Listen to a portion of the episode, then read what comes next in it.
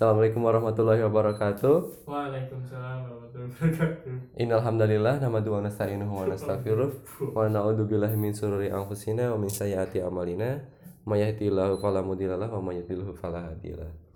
Puji syukur kehadirat Allah Subhanahu wa taala kita bisa berkumpul lagi di ruang tamu Rumah Kader Muhammadiyah yang sangat kita cintai ini ruang tengah Terus ruang tengah dan juga salawat tidak lupa senantiasa kita haturkan kepada Nabi Muhammad SAW yang telah membawa kita dari zaman yang gelap, zaman yang uh, jumut menuju kepada zaman yang terang benderang seperti saat ini. Pada kesempatan kali ini, uh, saya akan mencoba menjelaskan atau mungkin berbagi tentang jejak pangan dan peradaban. Materi ini saya ambil kebanyakan dari buku Vandana Shiva yang Who Really Feeds the World? Siapa yang sebenarnya memberi makan dunia? Dan juga buku Guns, Crumbs, and Steel dari Jared Diamond. Jadi kalau uh, mungkin anak-anak AGH, agronomi hortikulturalnya IPB, hashtagnya itu feeds the world gitu kan, karena memang mereka coba bagaimana caranya biar bisa memberi makan dunia. Tapi oleh Vandana Siva di sini dipertanyakan siapa yang sebenarnya itu memberi makan dunia. Apakah benar-benar anak-anak AGH atau mungkin korporasi-korporasi besar ataupun malah petani kecil yang memberi makan dunia. Nah, itu dipertanyakan di situ. Nah, juga ini saya padukan dengan uh, peradaban itu yang saya ambil dari Guns, Grump, and Steel. Jadi manusia itu uh, perkembangannya itu bisa dilihat juga dengan perkembangan manus uh, makanan yang dia makan. Jadi dari pangan itu akan terlihat bagaimana perkembangan peradaban manusia dan darinya kita bisa banyak uh, mengambil pelajaran, belajar dan juga menerapkannya agar di masa depan kita tidak terjebak dan juga terjatuh di lubang yang sama kurang lebih gitu. Oke, masuk langsung uh, ke dasarnya dulu. Jadi dari jejak pangan dan peradaban ini ada tiga hukum atau mungkin uh, dalam bahasa Inggrisnya law yang oleh Vandana Shiva itu dipaparkan dalam bukunya ada law of domination, law of ex exploitation dan law of return. Jadi law of domination itu oh, domination ini ya. Domination. Jadi law of domination itu adalah uh, hukum ataupun mungkin paradigma yang dipakai oleh mereka ketika bertani itu gimana caranya bisa mendominasi. Dan yang kedua law of exploitation itu jadi ya bagaimana caranya mereka bisa mengeksploitasi memberi mengeruk keuntungan sebesar besarnya dan yang terakhir ini adalah uh, antitesis dari kedua ini yaitu law of return. Jadi ketika kita bercocok tanam gimana caranya kita juga mengembalikan ke alam. Karena ketika kita panen misalkan singkong itu kan ada unsur hara yang diambil dari tanah.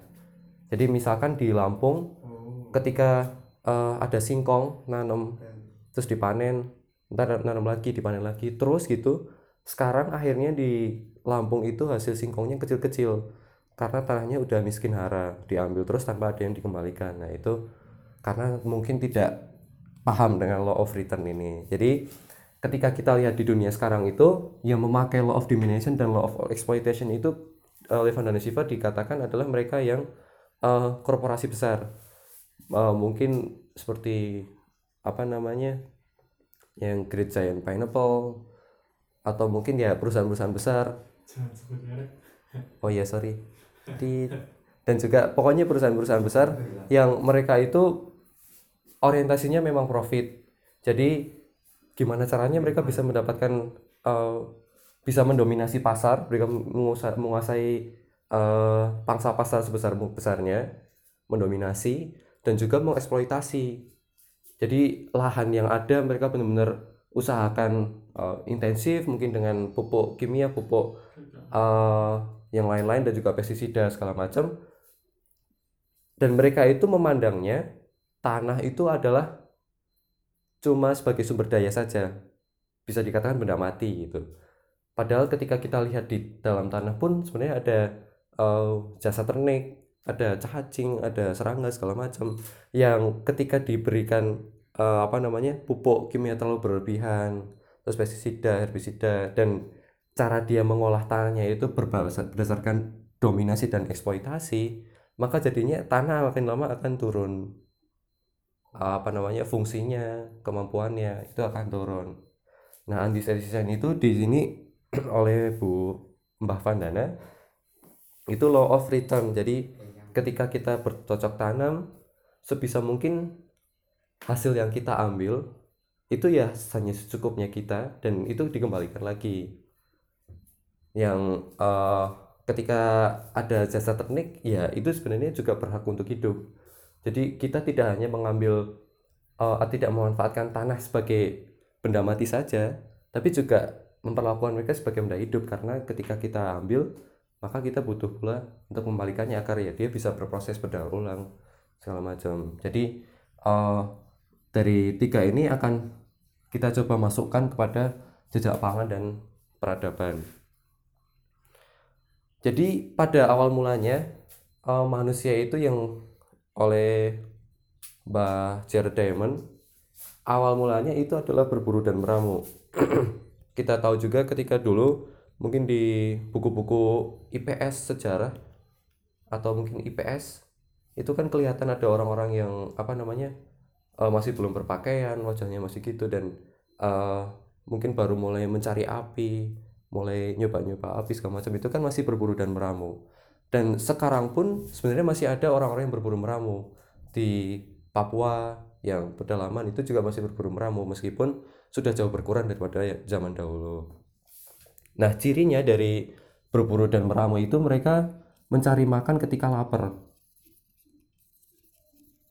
Jadi mereka itu tiap harinya itu bangun tidur terus mikir, wah kok lapar nyari makan, berburu atau mengumpulkan tanaman. Dan yang kedua itu mereka berpindah-pindah. Pindah-pindah ke mana? Meksiko.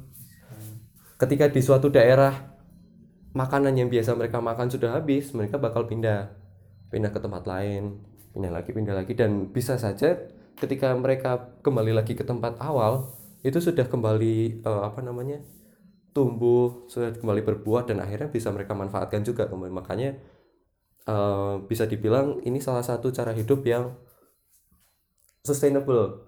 Karena eh, pengaruhnya ke lingkungan itu kecil dan itu alam bisa mentolerir itu. Jadi bisa eh, memperbaiki dirinya dan akhirnya ya bisa kembali dimanfaatkan lagi.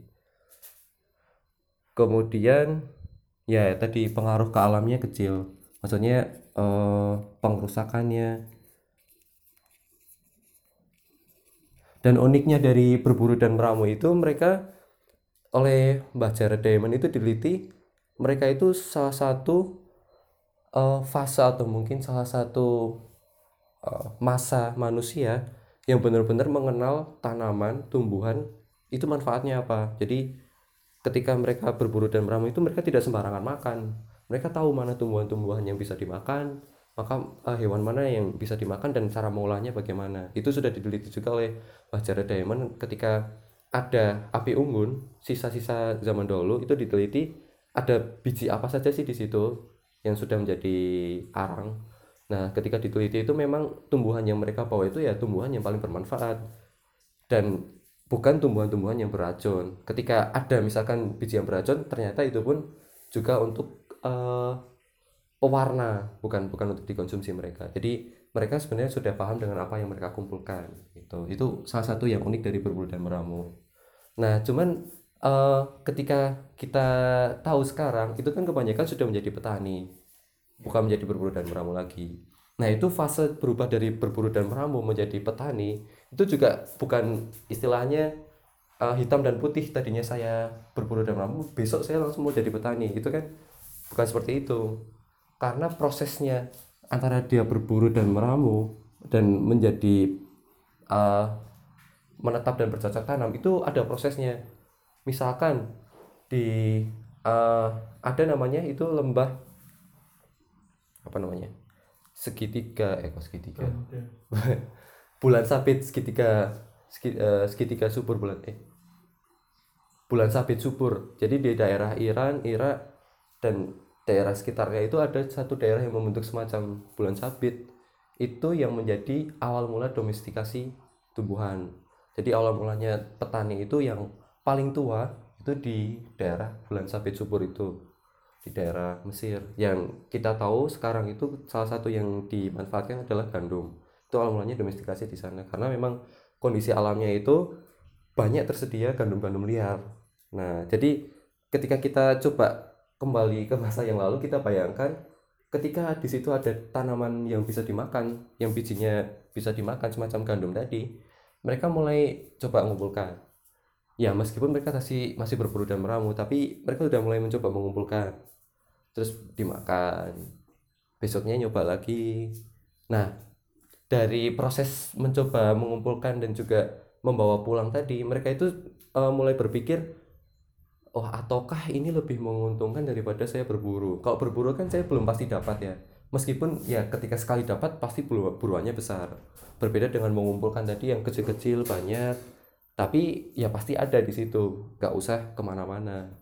Itu jadi mulai ada uh, mulai galau dia mulai uh, cocok tanam atau berburu meramu cocok tanam atau berburu meramu. Dan akhirnya ada sebagian mereka yang benar-benar menetap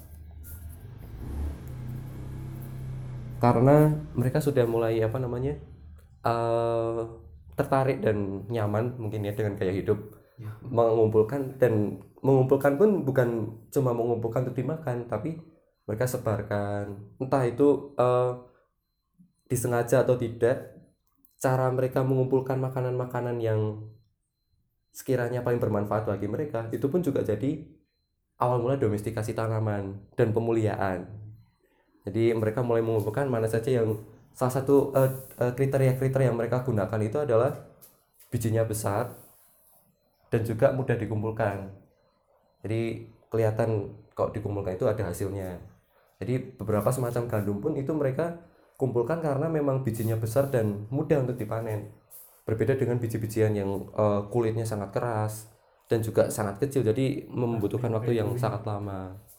Itu Nah, ketika bercocok tanam, oh ini juga bisa jadi karena uh, hewan-hewan itu sudah mulai berkurang. Jadi misalkan di daerah uh, saya lupa daerah mana, itu dulunya ada hewan semacam kaswari gitu, uh, apa namanya, burung. Cuman karena diburu oleh manusia, maksudnya manusia zaman itu, makanya benar-benar habis dan nggak ada makanan lain makanya mereka ya cobalah bercocok tanam itu. Itu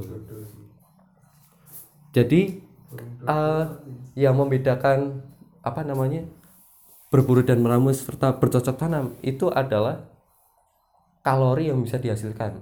Jadi ketika berburu dan meramu itu cakupannya kan luas ya. Berburunya ke daerah sana sana sana sana sana. Jadi dan mereka pun hanya mungkin bisa dibilang mendapatkan ber, uh, buruannya itu sedikit.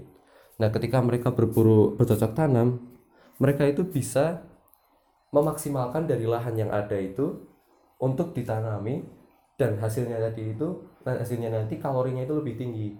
Jadi ketika di sini kepadatan kalorinya itu sedikit dalam satu luasan misalkan segini cuman misalkan dia bisa menghasilkan uh, 10 kalori ya atau mungkin 100 kalori lah. Nah, ketika bercocok tanam karena itu kan padat dan karbohidrat gitu kan. Maka dia bisa dalam satu lahan itu lebih dari 100 kalori yang dia dapatkan ketika berburu dan meramu. Makanya ketika bercocok tanam mereka bisa menopang adanya peradaban manusia yang lebih besar. Jadi dengan ada hasil yang lebih, kerja yang lebih sedikit dia bisa menyediakan makanan bagi orang-orang lain. Makanya ketika ada uh, mulai bercocok tanam itu populasi manusia mulai meningkat. Mulai meningkat dan mulai ada orang-orang ya yang zaman sekarang mereka tidak bekerja untuk bercocok tanam tapi bisa makan karena ada petani yang menghasilkan dan itu bisa semacam diperdagangkan. Bisa diperdagangkan ataupun bisa dibilang eh, orang-orang yang tidak bekerja itu sebagai penguasanya. Jadi dia yang mengatur segala macam dan dia mendapatkan hasil mendapatkan makanan dari situ uh, ini kalorinya tinggi uh, bisa support lebih banyak orang. Dan juga populasi manusia meningkat. Yang tadinya ketika dia berburu meramu ketika punya anak dia kan seenggaknya megang satu anak dan satunya nyari tumbuhan gitu kan. Itu disebutkan juga di Jared Diamond nah ketika dia menetap dia bisa punya anak lebih dari satu yang satu digendong yang satu ditaruh di mana karena dia nggak ke mana-mana. Nggak harus ke hutan naik turun apa segala macam. Jadi lebih ya itu kan juga nggak belum menemukan apa namanya istilahnya jarik gitu ya. Zaman dulu kan juga belum kepikiran. Makanya ketika bercocok tanam mereka bisa punya anak lebih dari satu. Lebih lebih apa namanya eh, aman lah ketika dia punya anak lebih dari satu. Karena nggak ke mana-mana nggak terlalu jauh dan anaknya itu bisa ditaruh di situ dulu ntar main-main di situ atau segala macam. Itu salah satunya yang menyebabkan populasi manusia pada zaman itu mulai meningkat. Nah kemudian eh, berlanjut pada yang sekarang sering kita dengar itu revolusi industri yang ya sekarang sudah mencapai 4.0 gitu kan revolusi industri. lima nol. Jadi eh, inisiatif.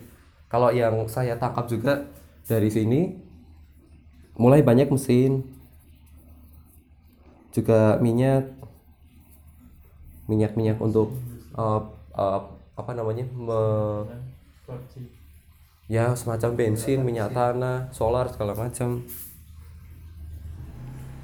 Dan mulai muncullah yang namanya law of domination sama law of exploitation. Jadi yang tadinya mereka hanya bercocok tanam untuk makan mereka secukupnya.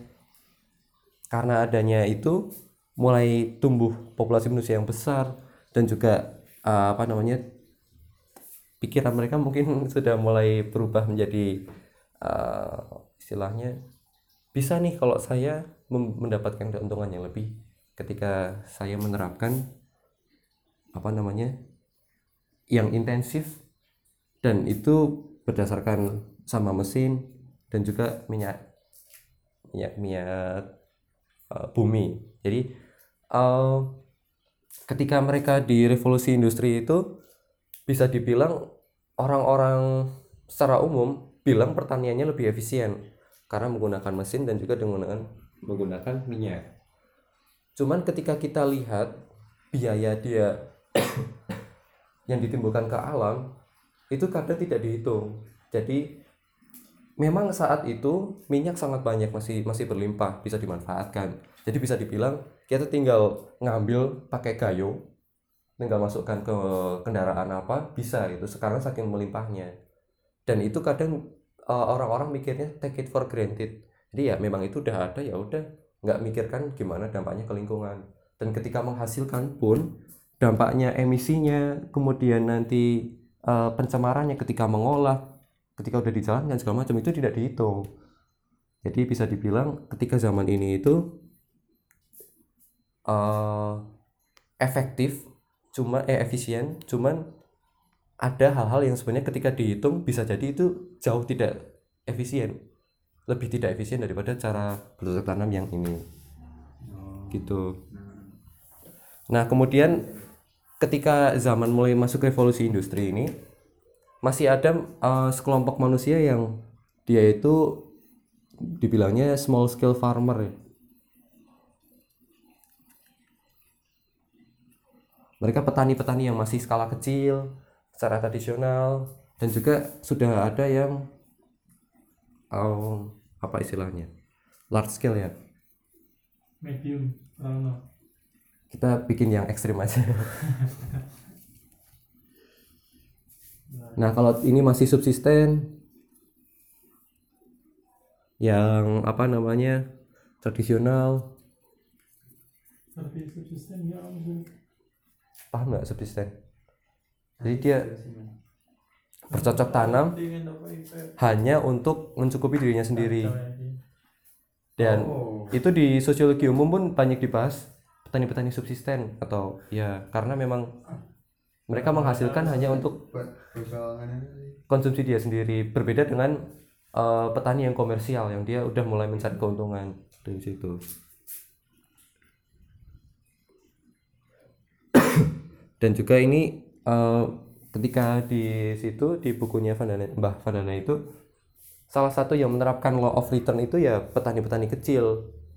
Small scale farmer. Dan terutama mereka bilangnya itu eh dia bilangnya adalah wanita-wanita petani kecil. Itu ya menerapkan law of return. Ukti-ukti petani. ukti-ukti petani.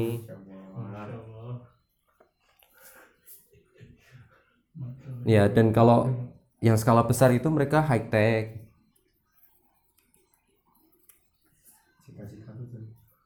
Oh,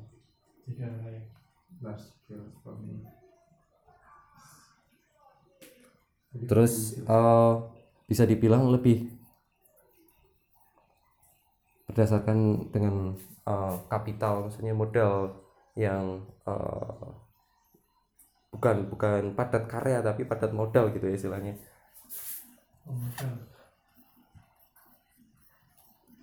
dan juga ada law of domination dan law of uh, uh, exploitation. Nah, yang menariknya ini juga perlu diteliti lagi, uh, maksudnya kita cari jurnal ilmiahnya. Oleh Mbah Vandana itu dari petani kecil kan kita mulai berpikir ya antara petani yang kecil dan besar itu sebenarnya siapa yang benar-benar memberi makan pada masyarakat dunia? Siapakah antara mereka yang eh, dilihat lagi itu siapa sebenarnya yang memberi makan dunia. Kalau eh, large scale farmer kan dia propagandanya atau kampanye itu mereka kan secara efisien, secara skala besar mereka bisa menghasilkan makanan yang jauh lebih efisien pastinya dan dan hasilnya lebih banyak daripada yang small scale farmer. Cuman ketika dilihat di Mbah Vandana itu small scale farmer itu memakai 30% sumber daya. Kita Amerika 70% sumber daya. Tapi hasilnya itu berkebalikan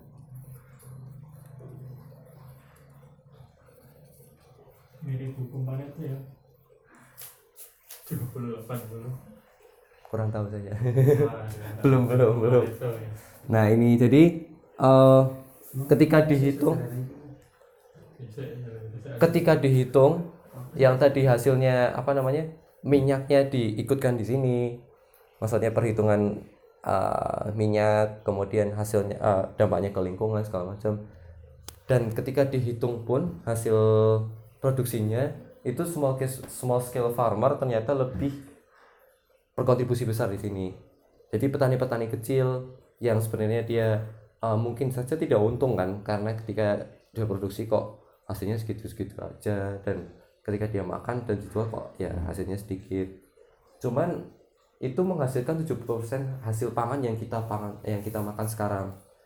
Pun ini yang dikatakan oleh FAO memang ya small scale farmer ini yang menghasilkan pangan lebih banyak. Ini nanti mungkin saya carikan uh, sumbernya di FAO di Twitter kalau nggak salah saya pernah lihat. Nah di sini. Jadi yang sering uh, perlu kita pertimbangkan itu sebenarnya ketika small scale farmer itu menghasilkan hasil pangan yang lebih besar ya makanya fokus kita itu harusnya ke small scale farmer. Karena mereka bisa menghasilkan hasil yang lebih besar dengan sumber daya yang lebih kecil beda dengan large scale farmer yang eh, secara kasat mata itu lebih efisien cuman dampaknya dia ke lingkungan dan juga eh, minyak terus eh, ya apa namanya yang tidak kelihatan yang tidak kelihatan itu ikut dihitung di sini. Mereka ya ternyata hasilnya itu tidak sebanyak small scale dan small scale farmer dan juga sumber daya yang dia pakai itu sangat besar gitu. Ini bisa menjadi mungkin eh, mungkin salah satu contohnya aja. Di dulu di buku eh, tentang apa namanya pernah saya baca itu. Pokoknya dia eh, peternak ren ren ren apa istilahnya ya? Pokoknya peternak di Amerika atau di Kanada itu nanti bisa juga saya carikan judul bukunya satu lahan ketika dia diternaki oleh di eh, digembalai makin lama ketika populasinya terlalu tinggi maka tanahnya itu tidak bisa menopang lagi kehidupan yang ada di atasnya. Nah makanya makin lama daerah situ itu makin gersang. Dan tidak bisa lagi eh, ya di untuk lahan gembalaan nah ketika yang eh, penulisnya ini mencoba jadi dia ketika lahan seluas ini dia mencoba mengadakan apa istilahnya eh menggembala tapi secara terpola. Dan misalkan seminggu di daerah sini cukup di sini. Besoknya di sini. Besoknya lagi di sini. Geser geser geser geser. Jadi tidak eh, eh, terlalu padat dan ada waktu untuk mereka itu meregenerasi. Rotasi rotasi. Rotasi ya istilahnya kalau misalkan ini ada rumput. Gimana sih rumput? Nah menariknya ketika rumput itu apa namanya dimakan oleh sapi segini misalkan setengah nah itu akarnya pun juga akan mematikan setengahnya. Jadi yang di sini dimakan oleh sapi yang di sini itu akan mematikan mati dan itu jadi konsumsi zat renik yang ada di situ. Jadi akhirnya zat reniknya bisa tumbuh bisa makan dari hasil yang ada di sini dan tanahnya itu jadi semakin baik. Kemudian yang istilahnya kotorannya itu kan juga kembali lagi ke tanah. Nah itu bisa jadi sumber nutrisi juga buat eh, zat-zat yang ada di situ. Eh maksudnya buat zat renik yang ada di situ. Makanya ini salah satu law of return yang menarik di sini. Nah ketika dia kembali ini sudah siap dengan eh, apa namanya zat-zat renik yang ada zat-zat renik yang ada. Akhirnya eh, organik apa sih zat organik yang ada di situ. Kan kita tahu kalau zat organik itu bisa nyimpan air ya. Iya. nah zat organiknya banyak bisa nyimpan air dan itu akhirnya mendukunglah pertumbuhan tanaman ini di musim yang mendatang. Nah ketika dia terlalu padat di situ dan eh, tidak ada rotasi yang tadi itu rumput ini sudah dikonsumsi tidak punya waktu untuk membalikan tadi. Jadi mereka tidak punya waktu untuk meregenerasi dan ya keinjak-injaknya itu makin besar jadi mereka tidak bisa eh, semakin baik. Dan dari yang penulisnya tadi itu tanahnya itu tadinya sudah buruk semacam yang ini tadi. Nah cuman dia mulai menerapkan itu makin lama karena dia kembalikan juga kotorannya ke situ dan juga tidak eh, apa namanya eksploitasinya terlalu besar. Akhirnya rumput yang tadinya gersang itu bisa kembali seperti awal mula dia mulai ini dan justru lebih baik lagi gitu. Jadi ini lebih baik lagi. Inilah yang eh, yang kita garis bawahi. Jadi tanah itu bisa jauh lebih baik lagi dari kondisi yang sekarang. Karena adanya kerjasama yang baik antara eh, yang seimbang antara stakeholder di di tanah dan juga di permukaan tanah. Nah itu organisme. antar organismenya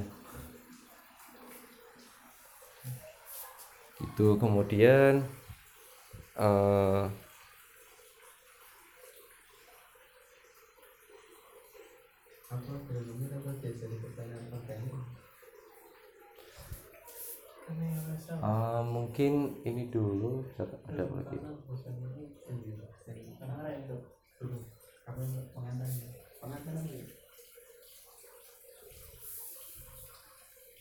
mungkin eh, ini saja dulu yang bisa saya sampaikan. Ini bisa dibilang masih awal banget. Maksudnya jadi membuka jalan saja buat teman-teman. Ketika eh, mulai tertarik mendalami pangan dan juga sejarahnya itu eh, sangat luar biasa gitu. Jadi ketika kita tahu prosesnya mereka kemunculannya itu gimana dan awalnya dulu itu seperti apa kita bisa sekarang ini mulai bertani itu ya yang benar-benar eh, bisa berlanjut. Maksudnya tidak tidak hanya untuk sekarang saja. Nah polanya itu kita lihat dari cara bercocok tanam atau hidupnya mereka. Mereka yang sudah berhasil zaman dahulu yang akhirnya bisa menopang kehidupan manusia yang besar. Caranya itu gimana? Nah itu yang kita coba ambil kita terapkan di masa yang sekarang. Nah sekarang yang bisa kita manfaatkan itu kan teknologi. Lebih efisien. Maksudnya dengan pemetaan terus kemudian eh, apa namanya precision farming segala macam yang tadinya sudah berkelanjutan semacam ini bisa jauh lebih baik lagi.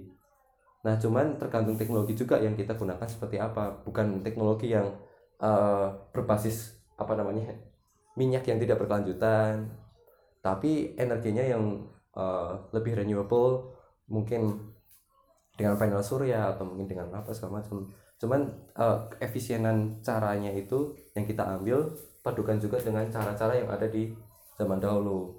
Cara bercocok tanam yang tidak monokultur yang bermacam-macam yang ah, secukupnya saja tidak ah, berlebihan segala macam. Nah mungkin saja itu juga bisa me istilahnya menyukseskan salah satu poin SDGs yang zero hunger. Nah, itu dan ah, kita bisa ah, semuanya kebagian makanan dan sukses bersama-sama tanpa adanya eksploitasi tanpa adanya terzolimi ya kurang lebih itu. Billahi fisabil hak Assalamualaikum warahmatullahi wabarakatuh. Ya silahkan kalau mau bertanya. Enggak, saya menarik menurutku itu kan ini kan kalau bicara sejarah kemudian pasti kan kita juga bicara ke depan. Makanya kalau ini kan ada dua hal kalau yang dibahas tadi kan ada small skill scale farmer Iya. kemudian ada yang large kan yang gede Iya. nah yang jadi pertanyaan yang dimaksud dengan small scale farmer yang dijelaskan di situ benar-benar petani yang organik atau yang menggunakan pestisida atau gimana karena Oh. sama aja ketika memang petani yang skala kecil sekarang ini memang kemudian akan diperbanyak tapi prakteknya mirip dengan cara-cara yang, Yang dilakukan oleh yang skala besar sama aja dong. Berarti kan menjadi akumulasi ketika memang menghasilkan pencemaran lingkungan katakanlah kecil kemudian akumulasi karena banyak ya akhirnya dampaknya juga jelek juga. Mirip dengan dampak yang diberikan oleh petani skala besar. Kan seperti itu. Ya mungkin bisa dijelaskan Iya. dan akan lebih baik ketika memang model apa namanya petani skala kecil yang mungkin tradisional menggunakan cara-cara yang lama tanpa pestisida dan lain sebagainya kemudian diperbanyak. Mungkin ke depan kehidupan bisa diperbaiki. Iya. Zero hunger bisa tercapai zero waste juga jadinya kan. Iya. Mungkin langsung aja saya jawab ya ini yang small scale farmer gimana. Nah waktu saya jelaskan dari sini itu kan eh, ketika revolusi industri itu terjadi semacam percabangan gitu kan. Yang tadinya small scale farmer semacam yang eh, dulu masih tradisional dan eh, kearifan lokalnya ketika dia menanam gimana mungkin cara-cara yang eh, oh ini sepertinya bulan dan bintangnya udah mulai menunjukkan besok itu tanam nah mungkin cara-cara seperti itu yang lebih tradisional dan eh, teruji. Nah itu yang diterapkan oleh small scale farmer. Jadi yang dibilang oleh Mbah Vandanai sebagai small scale farmer itu ya mereka-mereka yang cara bertanamnya itu eh, apa namanya kearifan lokal dan alamnya itu masih masih dipertimbangkan dan dipakai dalam cocok tanam itu. Ya memang ada petani kecil yang caranya itu nggak beda jauh dengan yang Nah, large scale. Ya dia pakai pestisida, udah kecil pakai pestisida segala macam ya hasilnya selanjutnya kecil nggak berkelanjutan dan ya kontribusinya nggak efisien gitu kan. Nah itu yang di asum, ah, maksudnya di, dibilang oleh Mbak Vandana itu small scale farmer itu ya ya yang tadi. Dan Mbak Vandana ini dia punya istilahnya organisasi non profit LSM gitu ya, CSO Heeh, GSO. Civil Society. NGO eh CSO apa namanya? Nafdanya. Jadi Mbak Vandana itu mengumpulkan benih-benih yang ada di daerah dia dikumpulkan karena benih-benih itu kan sumber apa namanya pas manutfa gitu istilahnya ya. Yang dia bisa misalkan nanti dikawin silangkan jadi tumbuhannya lebih bagus segala macam. Diversity dan itu tidak eh, apa namanya ketika ditanam lagi ke depannya pun masih bagus bukan bukan semacam benih hibrida yang ditanam lagi malah jadi buruk gitu kan. Nah itu mbah mbah Vandana itu mengadakan nafdanya itu. Dia mengumpulkan benih-benih dan ketika siapa pun yang datang mau minta mau menanam lagi ya ada jatahnya. Karena memang itu untuk masyarakat petani. Dan itu mendukung banget yang adanya small scale farmer ini karena mereka bisa mendapatkan benih yang uh, bagus aksesnya gampang. ya aksesnya gampang dan juga bisa ditanam lagi gitu. Yang salah satu yang apa namanya menariknya. Dan sekarang pun kalau kita lihat benih-benih hibrida itu ya memang hasilnya tinggi. Tapi mereka harus dipupuk dengan nitrogen yang tinggi dan ketika petani tahun eh, musim selanjutnya itu menanam itu lagi nggak bakal bisa jadi bagus semacam kemarin. Karena karena hibrida sifatnya hibrida tadi. Mungkin Izul ada yang mau ditanyakan? Kamu masih agak sanksi tentang 30 bagi bagiannya 70 itu sih. persen ya. Kenapa bagiannya pas banget 100% gitu? Ya kalau dibagi memang eh ya lanjut Iya, maksudnya kalau kalaupun dia 100% kan berarti dengan satu hal yang sama gitu. Itu 30% tuh 30% dari apanya, 70% dari apanya gitu. oh iya ada lagi Ini. Ya itu sama aku mau tanya, sama Iran sama Mesir kan jauh. jadi bukan Mesir sih bukan Mesir Irak, Iran, Irak Jordan, Iran ya. ya dan Jordan Oh, ya ya. Jordan. bukan Mesir Itu aku bayang Mesir gitu. Mesir di Afrika.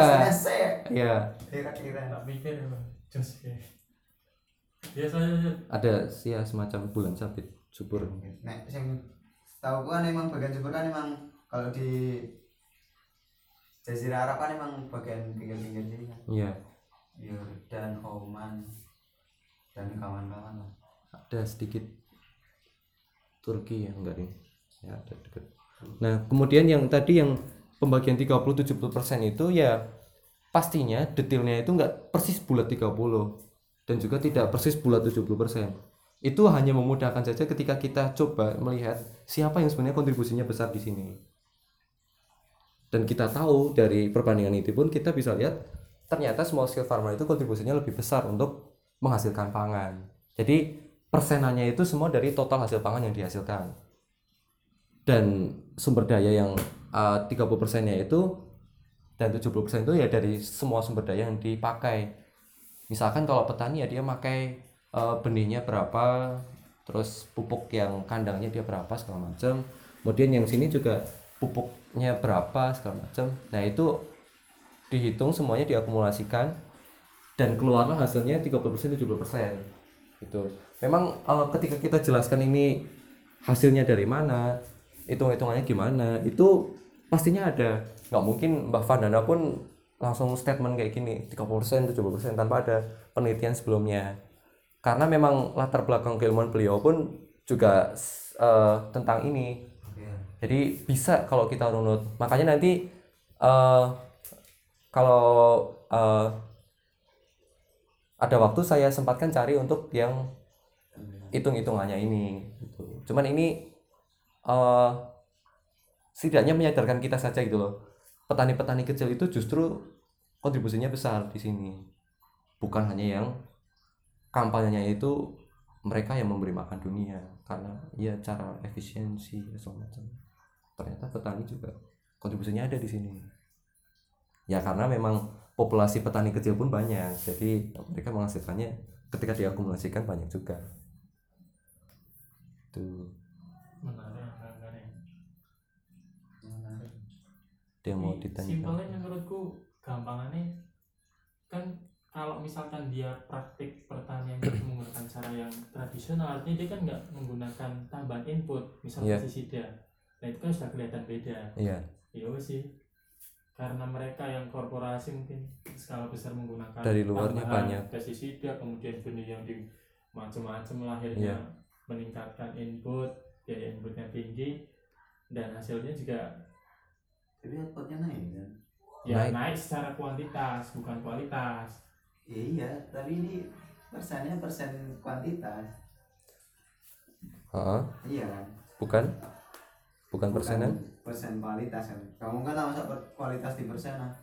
ya bukan kualitas juga memang kuantitas jadi kalau mungkin di eh, ilmu-ilmu ekonomi itu sering dibahas namanya marginal eh, utilitasnya yang meningkat atau apa. Jadi ketika peningkatan satu persen input nanti outputnya itu naik berapa persen. Iya, nah itu yang lebih adil untuk kita gunakan di sini. Mungkin. jadi misalkan saya mengeluarkan satu rupiah eh, pupuk misalkan nanti hasilnya kembaliannya bisa 22 setengah persen lebih banyak dari biaya yang saya keluarkan untuk membeli input tadi. Oh, Nah, iya. ketika di large scale farmer memang hasilnya besar.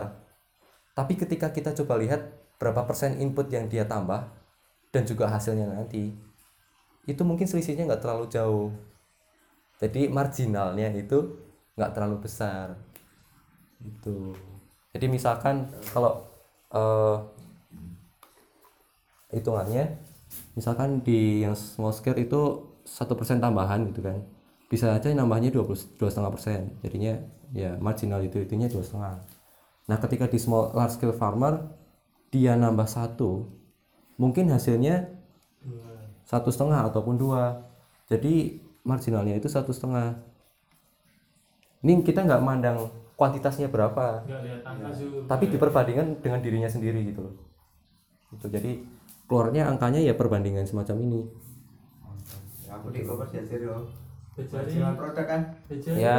Yang- marginal Maka lo kan eh, itu dikasih eh, penerapannya. Ya kan kalau 70% tapi itu 70% dari 30% kan bisa mungkin mungkin banget tuh lebih sedikit daripada 30% dari 70% kan?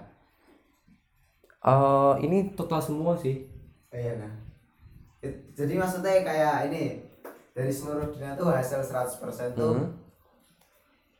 70% tuh sebenarnya dihasilkan oleh small scale farmer. Iya.